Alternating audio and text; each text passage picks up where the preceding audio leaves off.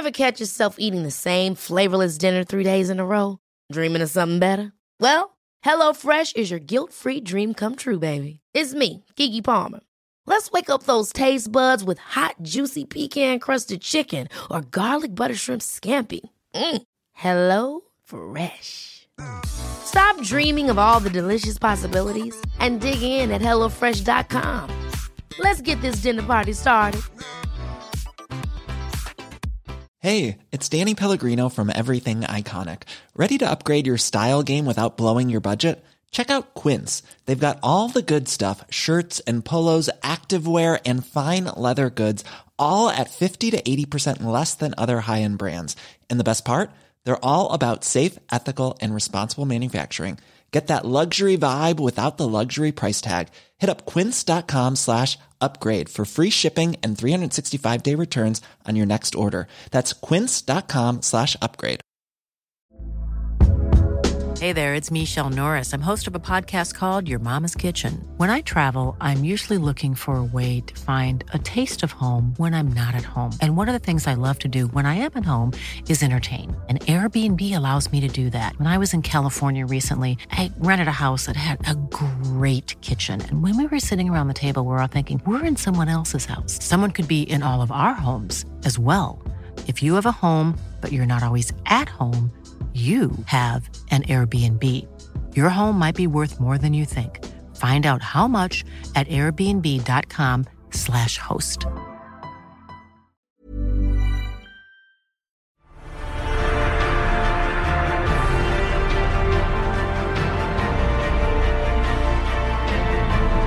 You're listening to Popcorn Podcast with Lee and Tim, and in this episode, we're discussing Last Night in Soho, as well as all the latest movie and trailer news.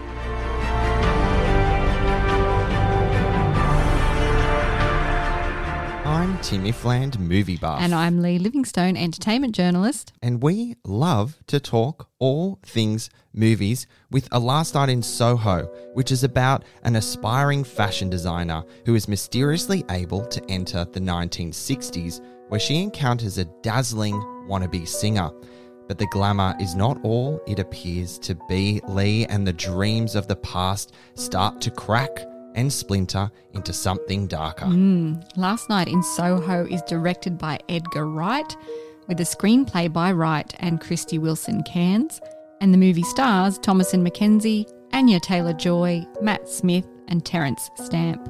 This is a somewhat classic coming of age story, but embroiled in a mystery of a girl who's moving from Cornwall in England to the centre of London to study and pursue fashion. Mm-hmm. She's ambitious, isn't she? Uh, Eloise, played by Thomasin McKenzie. Yep. I was really excited about this project. Can I just say that from the beginning? Mm. Edgar Wright is an interesting filmmaker who directed the Cornetto trilogy. I don't know if you're familiar with that one. You know, The Shaun of the Dead, Hot Fuzz, and The World's End. Sure do. Yeah. Love that series. Love those films.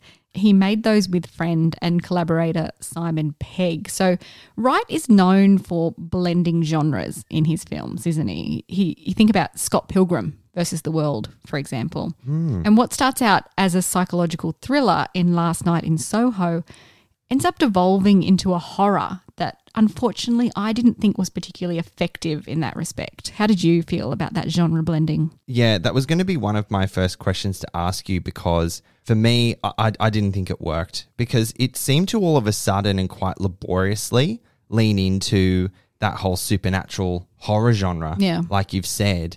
And I felt it ultimately ended up in the realm of ridiculousness mm. because nothing was really explained, nothing was fully realized, and I went out not thinking anything made particular sense. Right. Um, and I think you could argue that it is open to interpretation, but what are your thoughts in the whole open to interpretation stance in this film changing tone all of a sudden? it can be really interesting when it's done effectively. Mm. And there are some parts in this film that are really effective, and we'll dive into that a bit later. I think ultimately he's trying to show the darker side of this area of London that is just Mm. full of history and was so alive and vibrant in the 1960s. and he's juxtaposing those two things particularly well. You know, that color, that music, that energy with the darker aspects of the film. But I think when it leans into horror, I feel like maybe that's not an area of expertise that Edgar Wright has a lot of experience in. I know we don't discuss things after we see a Yeah. movie together because we try and keep it fresh on the podcast for you. We do. But one of the things that we did kind of cheekily talk to each other about hmm. was this very thing. And you mentioned how it wasn't particularly well realized. I felt that the same stuff was happening visually over and over again Yeah. when we're talking supernatural and horror. And it just be- became so mm. repetitive and it lost its impact. Yeah, there's those markers or mileposts, as they say, that just mm. keep touching on, but they really labor on them. And I think it hits the audience over the head. But to answer your question from before, I think it's really fun when filmmakers trust their audience to take something unique out of their films, which is really great. Mm. But it can also be an issue if some things aren't explained well enough. I mean, it's unclear whether Eloise, played by Thomasin McKenzie, is experiencing the past or visiting it or just dreaming about it. And I think the details around that in particular could have used a bit of clarity.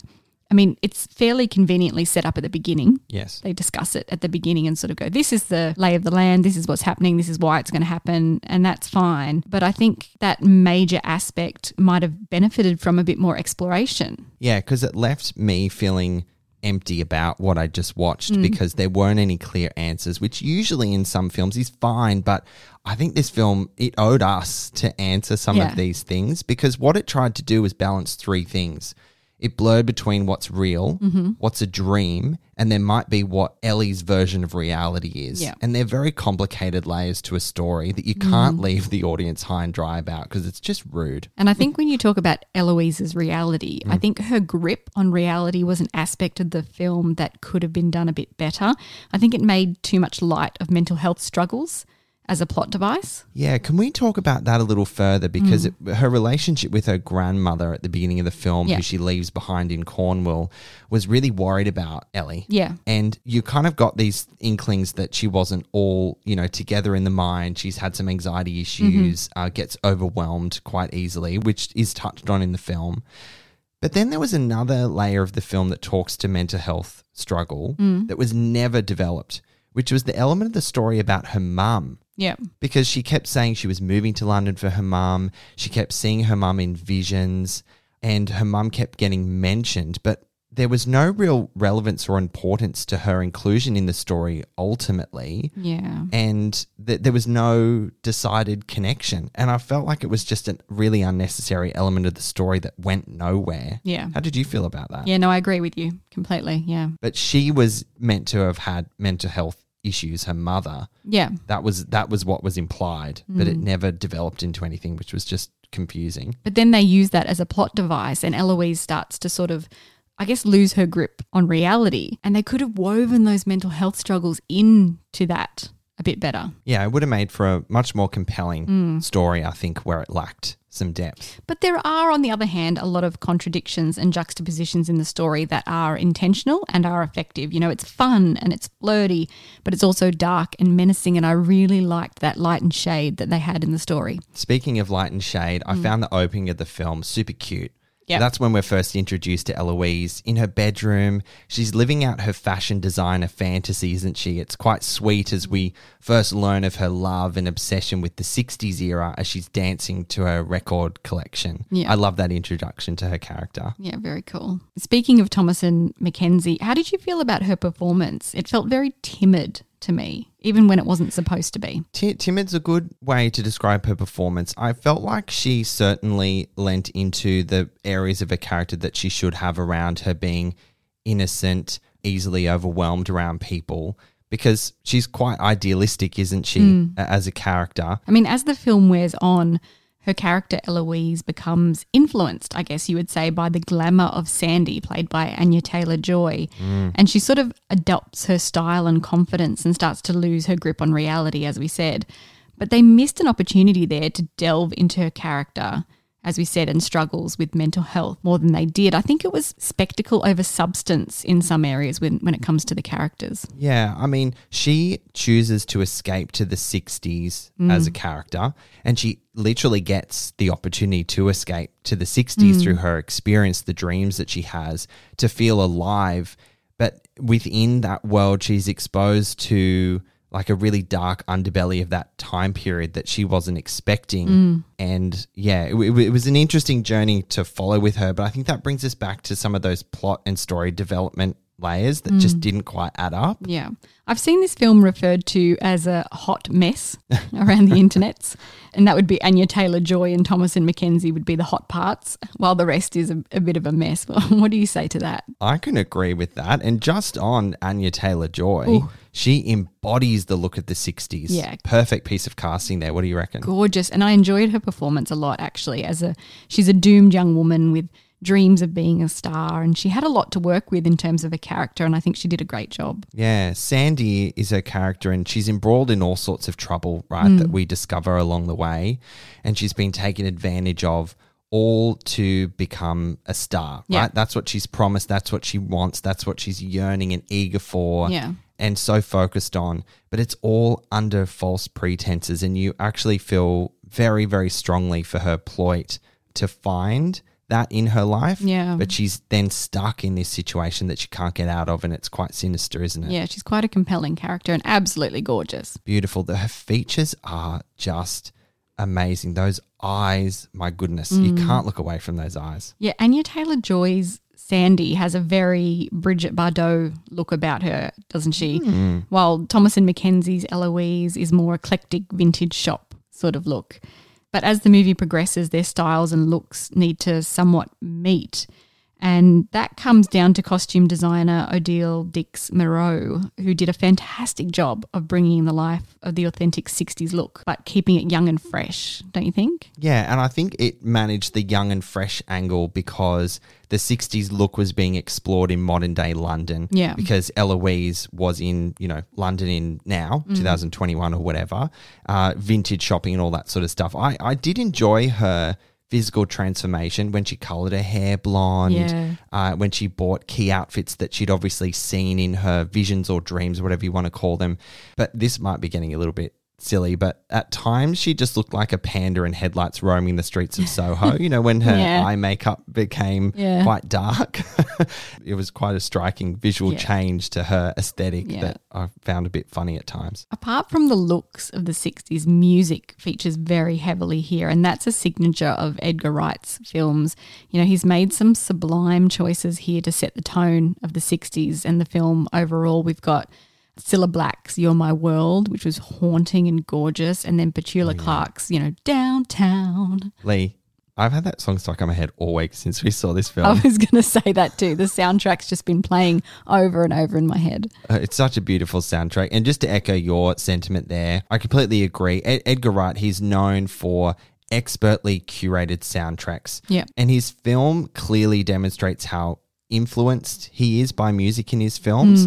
And he uses it as a tool not only to transport you to an era, but also to reflect the story at a deeper level as well. And that's beautifully realized in Last Night in Soho. Just make the musical already, Edgar. Has he not made a musical? No, not strictly a musical. No, I don't think so. Yeah, despite how heavily he leans Yeah. on music. Yeah, that's his next move. I agree, Lee. Get on with it, mate. Get on with it. Can we talk about the sets and the cinematography? Oh, yeah. Anya Taylor Joy has described this movie as a neon fueled nightmare, and I think that's perfect description, A.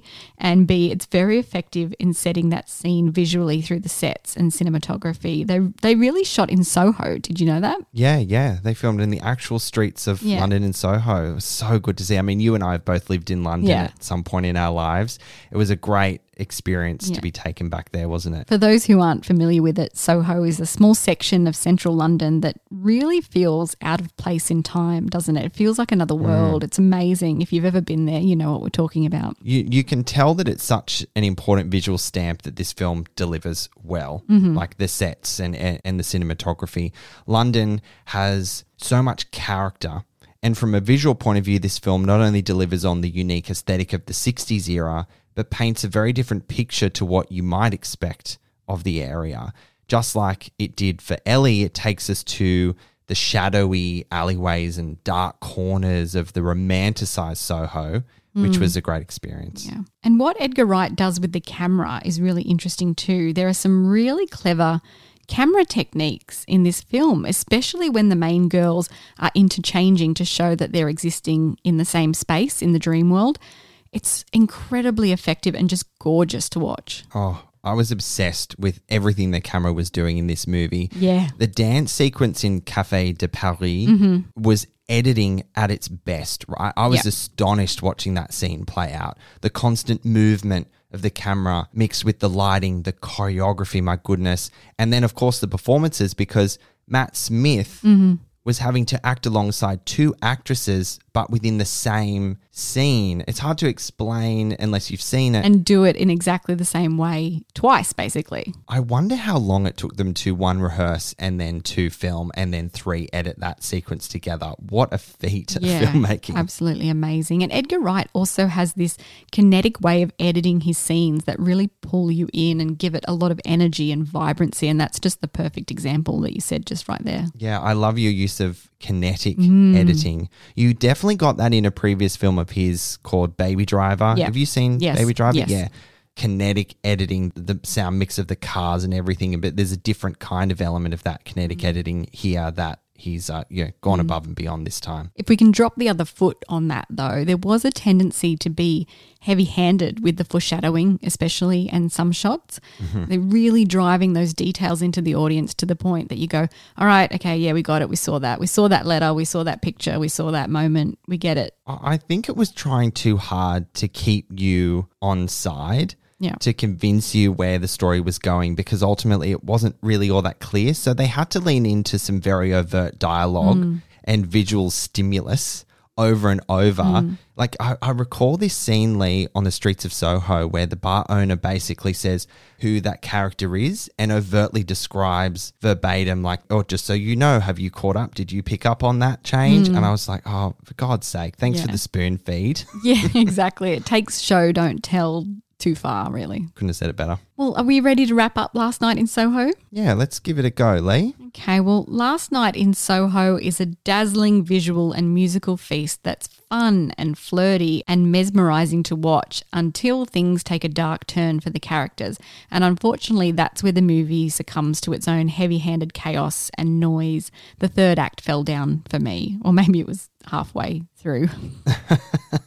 It's more a collection of imaginative, creative visions than a fully formed, suspense filled thriller because it loses its power from what started out as a really promising premise. But it is full of gorgeous sets, costumes, music, and creative choices. So, Last Night in Soho is definitely worth the trip downtown to see. I'm giving it three and a half popcorn kernels. Well, I really wanted to like this film, and there are many elements that are worth celebrating. It was visually arresting. 1960s London is realised beautifully with the costumes, sets, music, all talking in sync.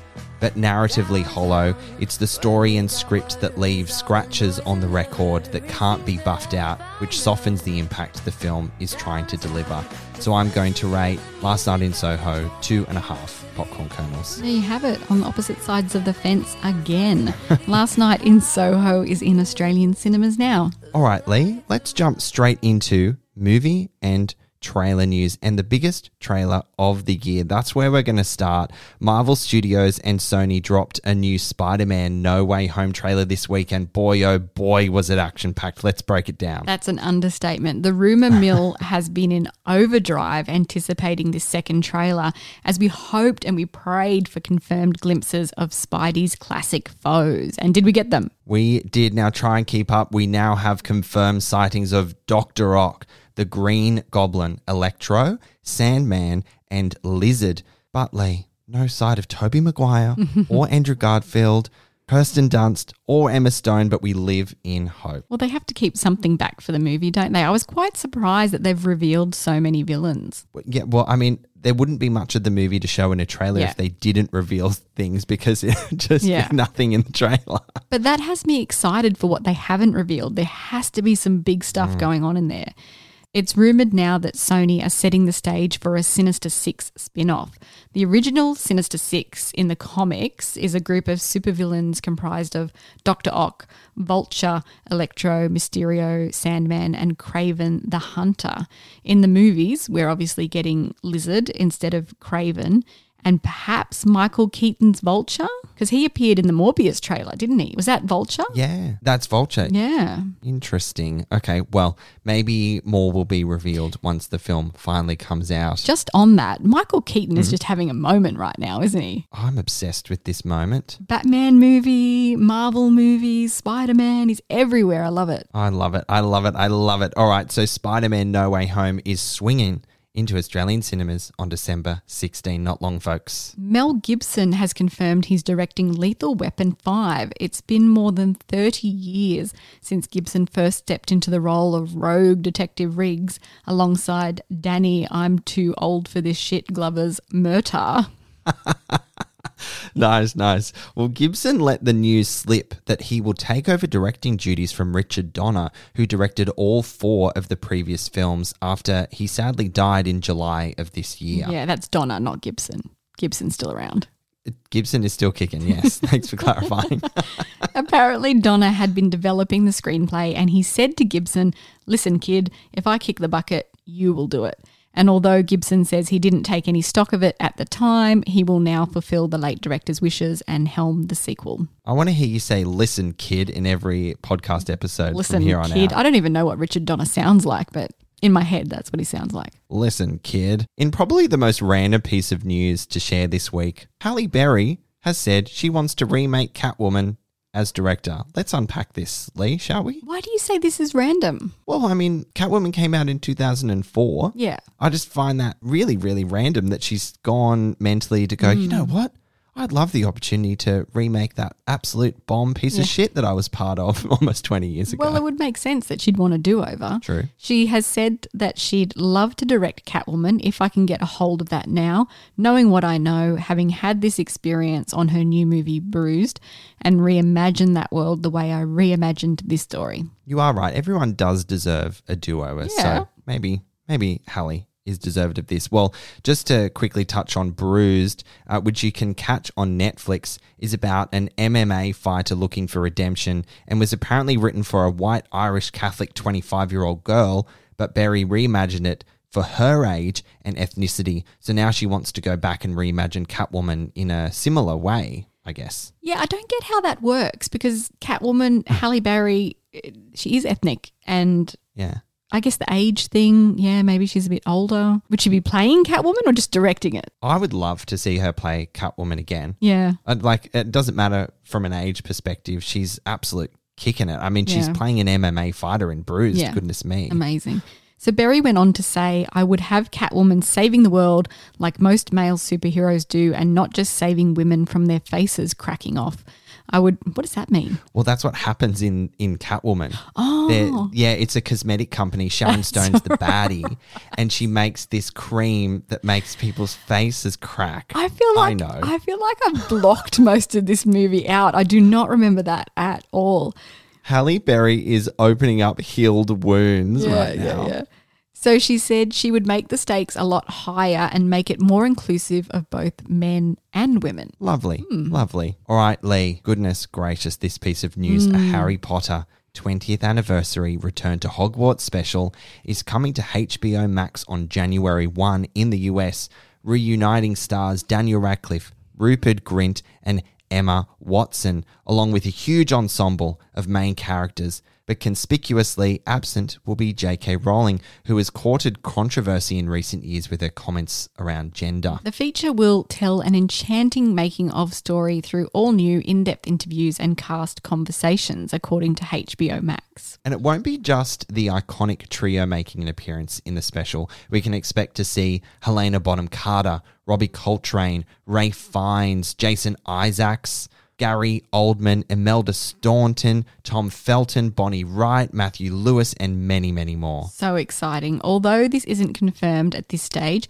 we suspect it will be available to watch on Binge and Foxtel here in Australia on or around January 2nd. That's usually when we get it because the Friends reunion special aired on Binge as well. I know we don't talk TV, but did you watch the Friends reunion? I did, and I was a little disappointed in it. It was so lovely to see everyone oh. back together, but I think they could have done more with it. Yeah, I reckon. Considering how much they got paid Oh, to do it, Gosh. I think it was two million a piece. Yeah, I mean, I would have liked to have seen more behind the scenes stuff and things we didn't already know. I mean, the revelation that David Schwimmer and Jennifer Aniston had major crushes on each other was was pretty cool. But apart Yeah. from that, it, it was pretty middle of the road. yeah, quite surface level. Yeah. Mm. Lee, Greta Gerwig is set to write the live action Snow White for Disney. Mm. We recently reported that the film already has its leading ladies in the way of Gal Gadot as the evil queen, amazing, and Rachel Zegler as Snow White. So Gerwig is coming off the back of writing and directing the live action Barbie film, starring Margot Robbie and possibly Ryan Gosling as Ken. So quite a change of pace, although I guess not really toys Yeah. to Disney. Super excited to see what she's going to do with Barbie and keen that she's involved in Snow White. So, yeah, I'm keen. This week, Tim, we got a very small glimpse of Baz Luhrmann's untitled Elvis Presley biopic on his social media. He's having a great time on social media at the moment, by the way. If you're not following him, head over there because there's lots of insights about Romeo and Juliet's 25th anniversary, which is amazing. So little is known about the specifics of the Elvis storyline, but we got to see somewhat of a first look at Austin Butler as Elvis. With a taste of his singing chops as the iconic rock and roller. What did you think? I- I loved this little tease. It was so short. I think like 20 seconds or Mm. 15 seconds. So, I mean, it really did lean into the definition of tease. Yep. And all you got was like silhouettes of Austin Butler, Yeah.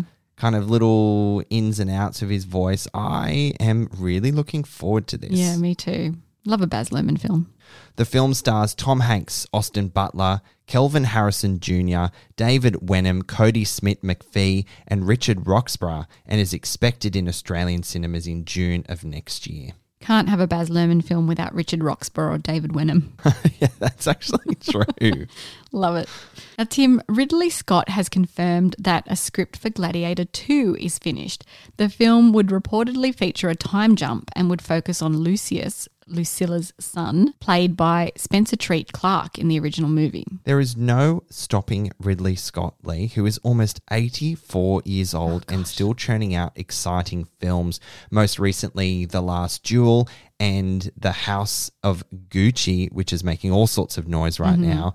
He's also got a new Alien movie in the works and a film about Napoleon starring Joaquin Phoenix. He will never stop. There is no stopping this man, and I don't want him to either. It's like Clint Eastwood because he's about 137 years old and he makes like a movie every other year. but he's looked about 137 for the last 30. So I don't know what's. He went what's from on there. hot, hot, hot, hot to 137. But still hot. Still hot. Fans are petitioning Universal Tim to keep James Corden away from the adaptation of Wicked after the casting announcements of Cynthia Erivo as Elphaba and Ariana Grande as Glinda. I feel quite sorry for James Corden. Look, I think it's mean. It is mean. That is quite mean. It's been going around for a while, you know, the theatre kids and their sentiment towards James Corden. Mm. Just to explain, Corden, he comes from a theatre background and he does have a tendency to appear in a lot of movie musicals, including Cats, The Prom, and Cinderella recently, and a hmm. couple of years ago, Into the Woods. But what I find sad is that the recent movies that he's done are not indicative of his talent. If you've seen hmm. The History Boys on London's West End, he was fantastic and that was his breakout role. And he's really, really good. He, like you said, he comes from a theatre background. Um, so it is quite sad, this sentiment. Like, give the guy a go. He just seems to rub people the wrong way for some reason. I don't I quite don't get why. it. Can't please everyone. Can't please everyone. That is very true. Although Cats was terrible. Cats was terrible, and I'm still slightly curious about the butthole cut of Cats. I don't know whether I'd watch it, but apparently it exists somewhere. Oh dear, on that lovely note, that's another episode of Popcorn Podcast for you guys. We covered last night in Soho from director Edgar Wright, which is in Australian cinemas now. All right, guys, as always, thank you so much for listening. And we'll catch you next time. If you enjoy our episodes, head over to Apple Podcasts and subscribe. While you're there, we would love you to rate us and leave a review. You can also find us on Spotify, Google Podcasts, iHeartRadio, Amazon Alexa, and where all good podcasts are found.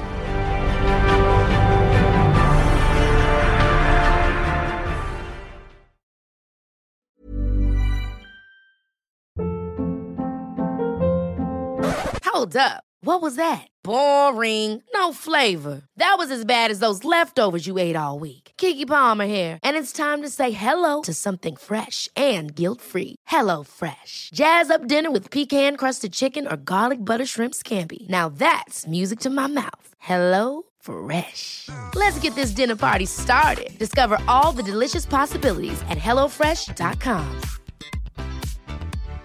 If you're looking for plump lips that last, you need to know about Juvederm lip fillers. With Juvederm Volbella XC and Juvederm Ultra XC, your lip look, whether it's subtle or bold, can last up to one full year with optimal treatment and no additional maintenance. Find a licensed specialist and see if it's right for you at juvederm.com today. That's J U V E D E R M.com. Add fullness to lips in adults over 21 with Juvederm Volbella XC or Juvederm Ultra XC. Do not use if you have severe allergies or a history of severe allergic reactions, or if you're allergic to lidocaine or the proteins used in Juvederm. Tell your doctor if you have a history of scarring or taking medicines that decrease the body's immune response or that can prolong bleeding. Common side effects include injection site redness, swelling, pain, tenderness, firmness, lumps, bumps, bruising, discoloration, or itching. As with all fillers, there's a rare risk of unintentional injection into a blood vessel, which can cause vision abnormalities, blindness, stroke, temporary scabs, or scarring.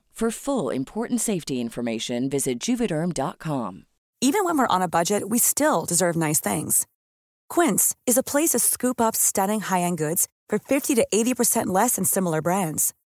They have buttery soft cashmere sweaters starting at $50, luxurious Italian leather bags, and so much more.